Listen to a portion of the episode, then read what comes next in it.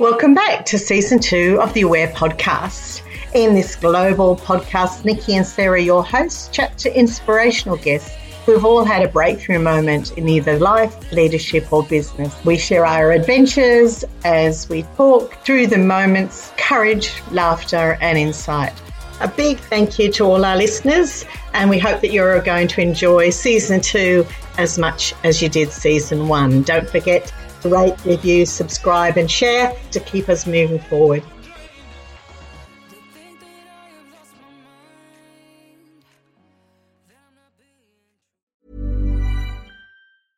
A lot can happen in the next three years. Like a chatbot may be your new best friend.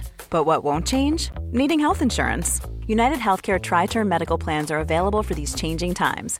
Underwritten by Golden Rule Insurance Company, they offer budget-friendly, flexible coverage for people who are in between jobs or missed open enrollment. The plans last nearly three years in some states, with access to a nationwide network of doctors and hospitals. So for whatever tomorrow brings, UnitedHealthcare Tri-Term Medical Plans may be for you. Learn more at U H one dot com. Hey, I'm Ryan Reynolds. Recently, I asked Mint Mobile's legal team if big wireless companies are allowed to raise prices due to inflation. They said yes. And then when I asked if raising prices technically violates those onerous two-year contracts, they said, what the f*** are you talking about, you insane Hollywood ass f- So to recap, we're cutting the price of Mint Unlimited from thirty dollars a month to just fifteen dollars a month. Give it a try at mintmobile.com slash switch. forty-five dollars up front for three months plus taxes and fees. Promo rate for new customers for limited time. Unlimited more than forty gigabytes per month. Slows full terms at mint mobile dot com.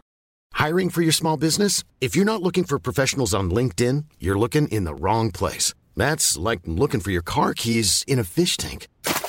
LinkedIn helps you hire professionals you can't find anywhere else, even those who aren't actively searching for a new job but might be open to the perfect role. In a given month, over seventy percent of LinkedIn users don't even visit other leading job sites. So start looking in the right place. With LinkedIn, you can hire professionals like a professional. Post your free job on linkedin.com slash people today.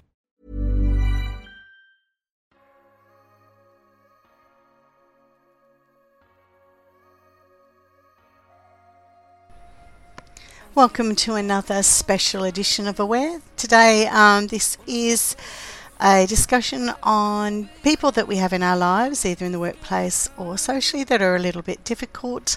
Um, and again, we are on a lovely break, so we hope you enjoy a change of pace before we introduce our new guests for twenty twenty-two. Um, big thank you to Bella Hayward from the D Word podcast, who's doing our editing and making our lives so much easier. Hello listeners around the world, welcome Singapore, America and of course good old Australia. I'm sitting here in Melbourne, it's a beautiful winter day. Our lockdown is easing, although the rest of Australia is really struggling, so a big shout out there. Uh, Nikki is still on leave at the moment, looking after herself. Big hi, Nikki. I hope you enjoy today's episodes, which means that I'm on my lonesome here. I am going solo. So what I thought would be talk about something that always comes up whenever I do a workshop or I invest in any conferences, and it doesn't matter what the topic is. This is something that people really, really struggle with, and it is difficult people in the workplace. Now, we say workplace, but really most of us have met these people socially as well. So I'm going to go through my top ten, and my top ten is based on the people I've met in the workplace and the people that I've been asked to come in and manage, or the people that have been drawn to my attention through these workshops or conferences and things like that. So these are the ten types of difficult people that test even the best of us. And here's the thing I'm going to challenge you with. As I'm reading it through, I think the skill here and the takeaway would be to ask yourself, which one do you fall into? Because I don't think these are unique to just a selection of people. Some of these characteristics we all can be easily led into or fall into. And if you are listening and think, oh my God, that sounds like me, or somebody has said that's like me, all I would recommend is, you know, grab that knowledge and work it, take it to a coach and do the work. Learn how not to have those characteristics and be a braver and probably more functional and happier person in the workplace or even socially. Let's start with the buddy. This person is, oh look, I feel a bit empathic towards the buddy because they just want to be liked, like they really want to be that popular person, and it wouldn't be just in the workplace, it's in life. Now, I don't know what happened in their background, whether they were always the last one to be picked for teams, but they really want to be one of the team, but they want to be the team. So they want to be the focal point of all team engagements. Now, they're very, very kind. They always put their hand up. They're very self-sacrificing. They're the ones who bring in the food for, you know, morning tea, always checking in on people. So they have lots of very high social and positive roles, but they can, if not directed wisely, place these perceived friendships over their business and their roles. And this becomes problematic because when there has to be some constructive criticism or promotions and they don't get the decision they want, or they feel that they're being unliked or challenged at all, they can then manipulate those friendships and use emotional blackmail, or you can be held in kind of a bizarre workplace emotional hostage situation because they take it way too personal. So good idea for a buddy is to be aware of that person in the workplace that wants to be liked and understand their investment is social. It really is social, but understand too that if left to run amok, it can become very difficult and toxic. So what do we do about the buddy? Well, we keep our boundaries very friendly but firm. Be clear about what the working relationship is so there can be no confusion. Start off as you mean to progress, and that's like in any relationship. Make the rules about how this is going to go very, very clear. Separate your own tasks from their needs.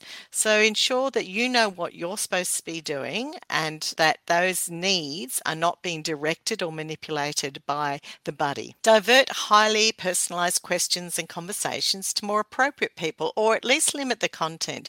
You know, there's a thing about being vulnerable means we have to share everything. That's not what Brené Brown meant at all. Being vulnerable means having the bravery to admit your faults, to stare at yourself in the mirror and understand the beauty of your imperfections. It doesn't mean oversharing and telling everyone everything about your life. Be supportive, but stop being a social worker. Watch your own need to be liked driver. Having a buddy can be very, very flattering because they just make you feel good because they want to do everything for you. But try and watch that because it doesn't help them, and it does lead to that confusion about the amount of emotional investment they've put into you and the amount that you're giving back. Continue to hold discussions on the personal and professional roles at work. I suggest everyone does that, and encourage coaching to help their emotional intelligence. Intelligence. Allocate social tasks to fill their needs. So these people are very good socially. So get them on the social diaries and get them doing the fun stuff. They'll feel really good, but it will be fitting and a really great place to use their skills. This next person is called the Huff and Puffer, and I call them the Huff and Puffer because they are always huffing and puffing. They're always under the pump. You know the ones I'm talking about. They make sure that everyone knows that they're busy. They can't relax and they can't sit and talk, and they're just on. These people complain a lot about their workload and then take on other people's workloads. And the reason for this is that they are unable to do their own job. They are actually underperforming and struggling to keep up, and by being busy helping others, they're hoping that that distraction does two things. One, it stops everyone seeing that they're not doing their job. And two, they can sit on the accolades of the success of others. Now, this is different than somebody like me, for example.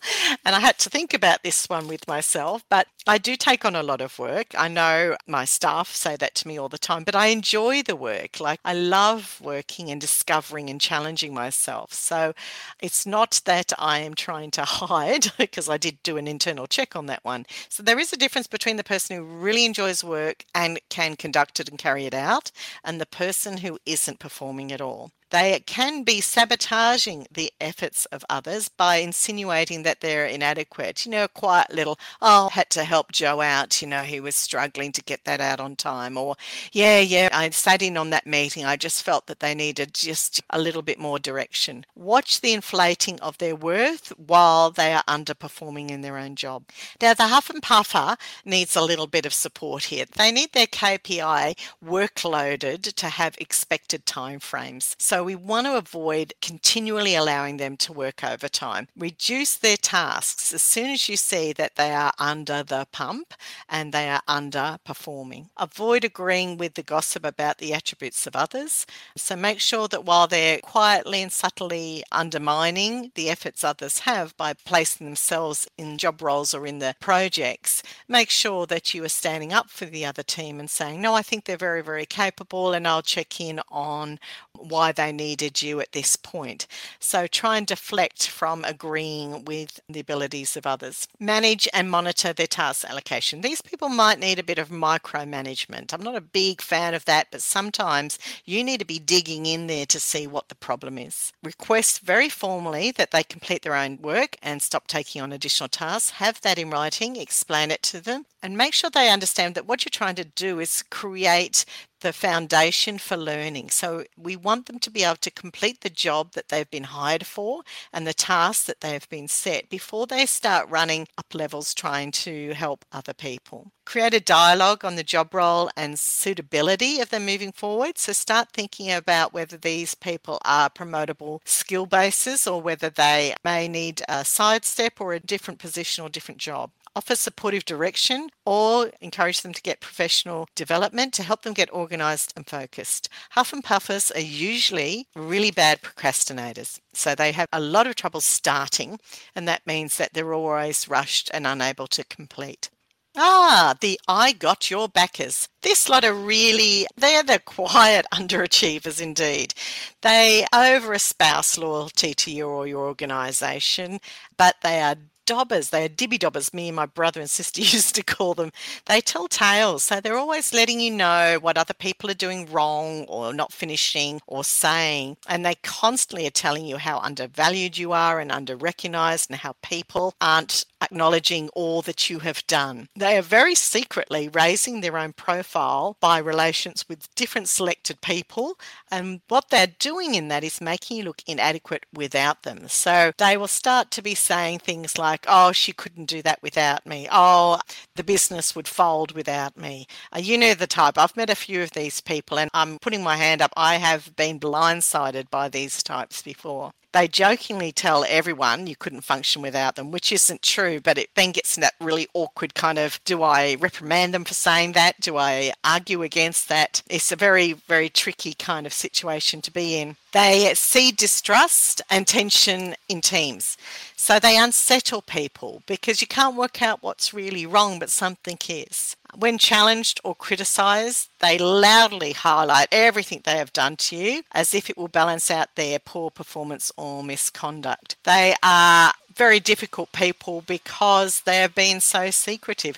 The idea is to everyone, it looks like they have been incredibly loyal over you, but really behind the scenes, they are seeding your destruction. What to do about the I got your backers? Well, enforce the organisational value set. So make sure you're very clear about gossiping, about tattletailing or dibby-dobbing as I call it. Make sure that you are encouraging everyone to identify that kind of behaviour and that you have a process or a policy around it. So ensure that you can do those kinds of things. Have clear and active guidelines on gossip. Correct misinformation as it happens. So don't get caught up in the, oh, I don't want to have a moment. I don't feel like disagreeing at the moment. If you allow I got your backers to continually promote themselves over everyone else and challenge your authority, it will look like they're right about the relationship they've built with you and that they are really, that they are in control here and they are the leader and you're sort of the puppet that they are busily supporting and organising. Don't avoid conflict. if it defines the boundaries, and engage in professional team development with these people. Agree to have a clear process to discuss issues away from the staff room. So try and stop that kind of gossipy staff room behaviour that can go on.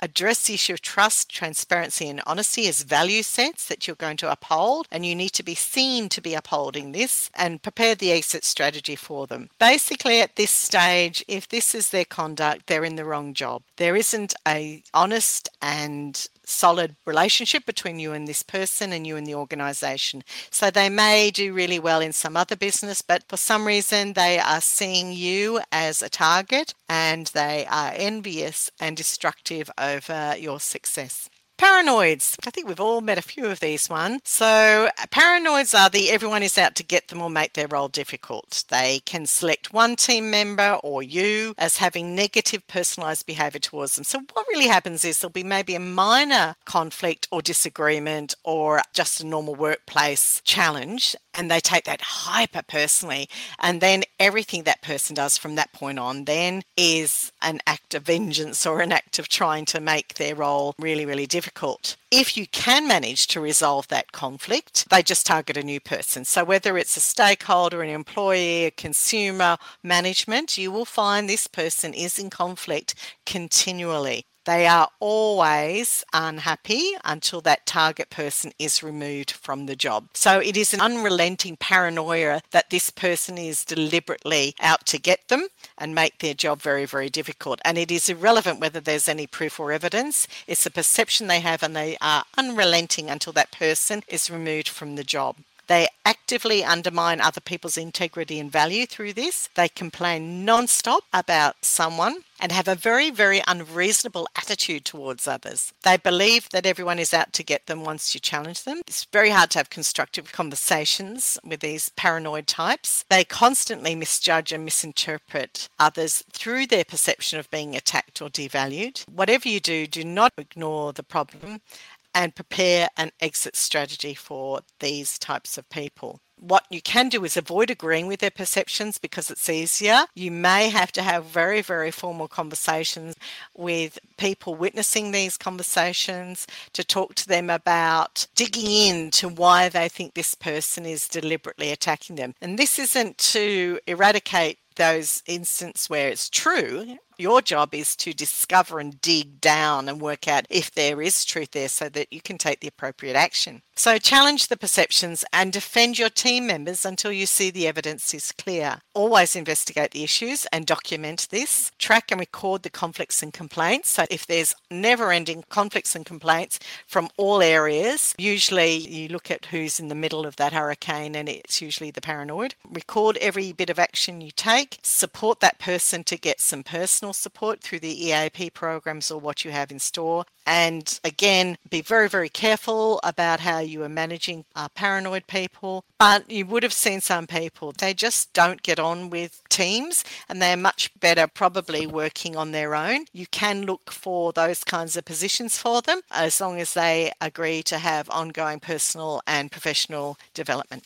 How about our grudge holders? They're a bit like the paranoids, but they appear like a model employee or team member until they're challenged. And when they're held accountable, they just can't let it go, and they become increasingly unstable, irrational, or unreasonable. They hold that grudge and they don't move on. The axe they grind is that they are right and everyone else is wrong, and they are highly manipulative. So they never forget. They reinterpret actions, conversations and information to support their grudge, and they inflate and magnify issues over time. They can become very moody and irritable and rude. So rather than like with the paranoids where there is this direct conflict, visits constantly into your office that there's a problem, there's a problem, there's a problem, and that as soon as that problem is or isn't resolved, they have a new one. This person has maybe be one issue, and it may be with the organisation or a training or some process, and they become very moody and irritable and rude. They're just not pleasant to be around anymore. So they're hard to predict, these people, so don't beat yourself up. if you haven't seen them. Action quickly as soon as the issue is clear, and encourage mediation, recording all responses. Again, the best thing is to sort of encourage them to take these issues to another area, be it professional or personal development in interpersonal skills, so they can learn to let go, discuss, resolve and move on. So don't get caught up in it. I think the term is to the grudge holders,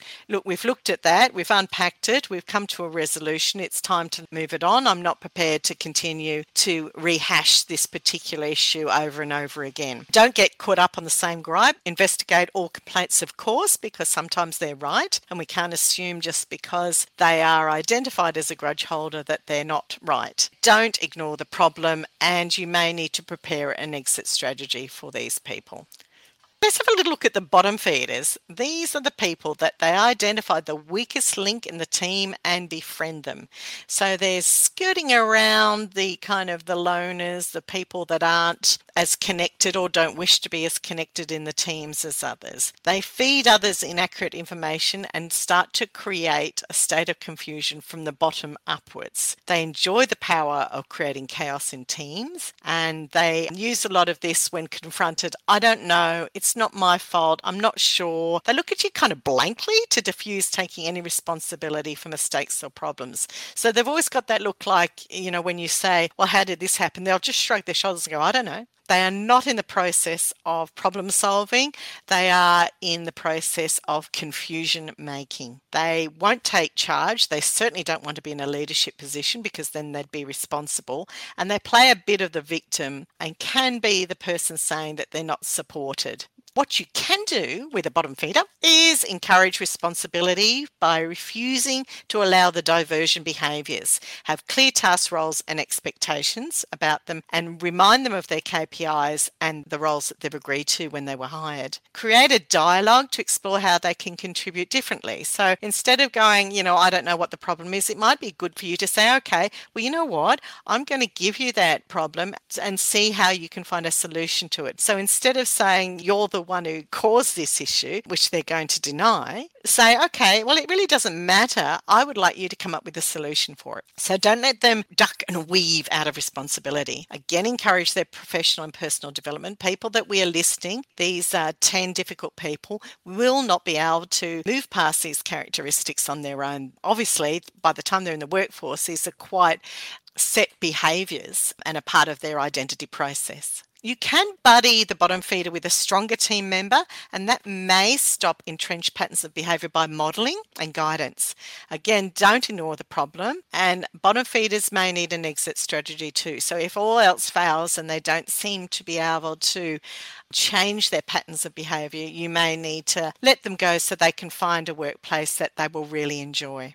These next group are called the what the fucks, the W T Fs. So when you hire them, they are the best employee for the first year and then suddenly change. They become moody, irrational, um, threatening in a kind of legal way the minute you don't back them. So they go from being someone you're relaxed with and have really enjoyed working with to probably the worst employee in the world. And the reason is that they just can't hold that personality, that behaviour longer than ten to twelve months. They will hold you, your business and your information, your data, whatever, hostage, and be very, very vengeful once they have decided that they don't want to work with you anymore or your business. They're unpredictable, they're damaging, and they're very, very sneaky. So a lot of what you're seeing now, that very kind of irrational and moody kind of explosion, has been building for quite some time. They're very legally savvy. This isn't the first time they've been down this path, and they will certainly let you know it. They hide many concerning behaviours from others and try to make you look very, very unstable, and they will blindside the business when angry or not worshipped in their role. These people are hard to predict because they do present as such a valuable employee, but the best thing you can do is remove them from your business as soon as possible. Don't get in the habit of excusing the conduct. or waiting for them suddenly to reappear. If there is no identifiable reason why their behaviour has become so dramatically different, you've got a W T F in your team. So take all protections and precautions for your team, your business information, your files, your documents, your consumers, your suppliers, and your sensitive information. I was talking to someone really recently who had hired a person for them, and we were talking about this because it was twelve months down the track and this person has suddenly changed. They'd become really like another person, and it was very confronting and scary for this person because they had access to everything about their startup business, and there was no real trigger other than the person felt that they weren't as valued as they wanted to be, and they'd also sort of taken on the business as if it was their own, like they'd taken on ownership a little bit. It was a very strange and confronting experience for this person. Make sure you dot all your I's and T's. Lead no gaps for problems, especially of the legal type. And I would suggest you seek legal and H R advice very quickly on how to proceed. Reduce and limit their tasks and roles to protect your business, and discuss the concerns with the person with a witness present always. Have everything in writing. Those ones definitely get an exit strategy up and rolling. Uh, ninth difficult personality that I've come across in my many years is the special ones. And they feel completely justified in asking for more all the time. They expect special consideration and treatment. They believe their contribution to the business is unique, and they have a perception that they are the only reason the business is doing well. They're very quick to tell you how valuable they are to the business. They don't play as a team. They're selfish, self-absorbed. They dominate meetings and they correct everyone. These people have a little bit of a grandiosity about them. Some would say a touch of the narcissist in uh, today's language. What you can do with the little special ones is avoid being guilted into giving. So don't feel that you have to give them special attention because they completely and constantly demand it. Enforce a fair and equitable process for everybody in your business. Assist in recognising the contribution of others, so make them identify how others are contributing all the time. Help them connect with the team culture and the benefits of being in a team, and support again their professional development in team building particularly. They've got a very strong voice, but guide that strong voice into allowing others to speak. So those kinds of things are quite easy. It's like, oh, Mary Jane, that was a really great addition to the topic. I'm wondering how the rest of the team feels about that. So be interested. Interrupting their flow a little bit in a positive way so that they don't over-dominate. Using role models to effectively display what teamwork and connectedness is can often be very good for these people too. Special ones are just that. They want to feel very, very special. Generally, they can be kind of redirected and grow within a really good and healthy place. But if they refuse to acknowledge what everyone contributes and keep demanding that they're treated specially, you may need to, yeah, help them find a job that they really will enjoy. Our last one, as we round up our time now, is the victim. The victim is your employee that flies under the radar regarding work input. They have a lot of sick days and late starts, and always an excuse why. They have a lot of whys. They can't get to work, why they're sick, why the work is late, why it's not finished, or why it's not adequate. They feel very overwhelmed when completing just normal everyday tasks, and hence a lot of that absence, a lot of sick days. They slow your workforce down by these delays and have a multitude of reasons why the completion is impossible in the time frame that you've asked. They avoid any professional development because they don't want to be challenged, and they also avoid seeking help or advice. However, they are very quick to point out to everyone that they get no help or advice, so it has that kind of double-edged sword on that one. They are quick to use stress and feelings of being overwhelmed to avoid deadlines and manage tasks, which makes it a very precarious position for any management and leadership, because you don't want to ignore what they're identifying as stress and being overwhelmed as real, but it's also in context about if they're continually at this level, then there's something going on, and our jobs are obviously to explore that. They will rely heavily on others to do the job and to support them.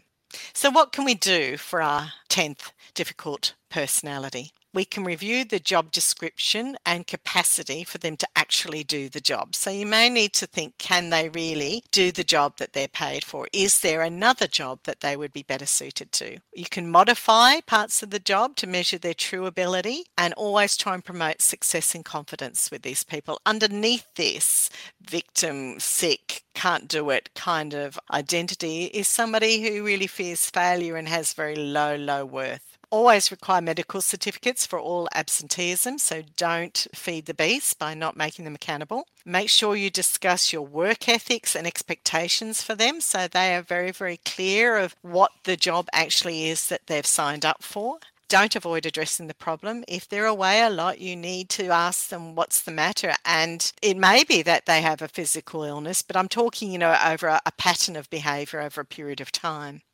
Make sure you're checking whether their absence isn't impacting on other team members who are trying to pick up the work for them or are running behind as a result. Recognise that they may not have the emotional capacity to cope with the role and tasks that they've applied for and you've given them. And that's okay. Not everyone can do the job. A lot of people apply for jobs with an idealised version of themselves, but in the reality, it's not the job for them. Discover alternative ways to complete tasks with them. So look at how you can help and support them. And if all else fails, again, prepare an exit strategy for them. So you'll see through those ten that a lot of them cross over, which is very human experience, that we're not just one thing. We're a collection of many, many different traits and characteristics. And a few of you may think, what the idea about an exit strategy? We've got to get over this idea that everyone we hire has to stay in the job. And as well, for all of you that are in a job, you don't have to stay there. Just because you applied for it doesn't mean it's the job for you. So if someone isn't working out well in your job, then have some discussions about expectations and start talking to them about what they want, because maybe they thought the job was going to be something else. Maybe it isn't right for them. Maybe there's different ways you can support and help them grow. But if we don't have these discussions and we're not brave enough to challenge these kinds of difficult characteristics, then what happens is it eats away at the teams and the culture and the business that we have. And it can take a long time for a business to reset after the damage of a difficult person being left to run amok in the business. So that's my ten difficult people. I hope that has given some food for thought. Again, we always try to come from a lovely, compassionate place of, you know, we can all be a little bit like this. So it's not to point the finger and make someone feel worthless and devalued, but to identify with them and help them identify that some of their behaviours are really unhealthy and unhelpful and won't contribute to their career path or to the organisation itself.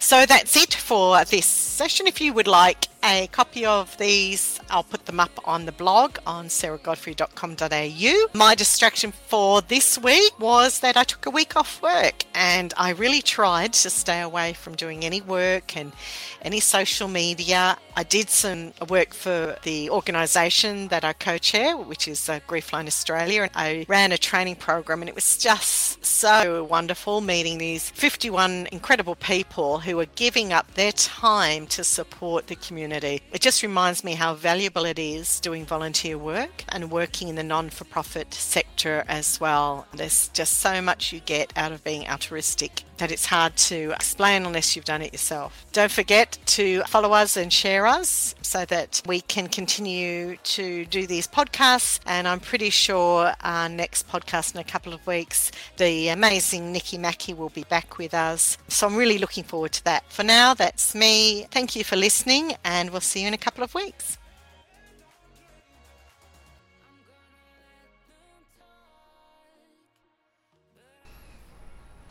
Now, if you enjoyed that or saw yourself reflected in any of those types, don't forget at aware group dot online, that's aware group dot online, you can purchase each of those toxic types and learn how to reset them in your workplace as a leader, or harness their secret skills, understand them better, or even understand yourself better. So go to aware group dot online. Dot online under the growth mindsets and discover how to reduce toxicity in your own life and workplaces.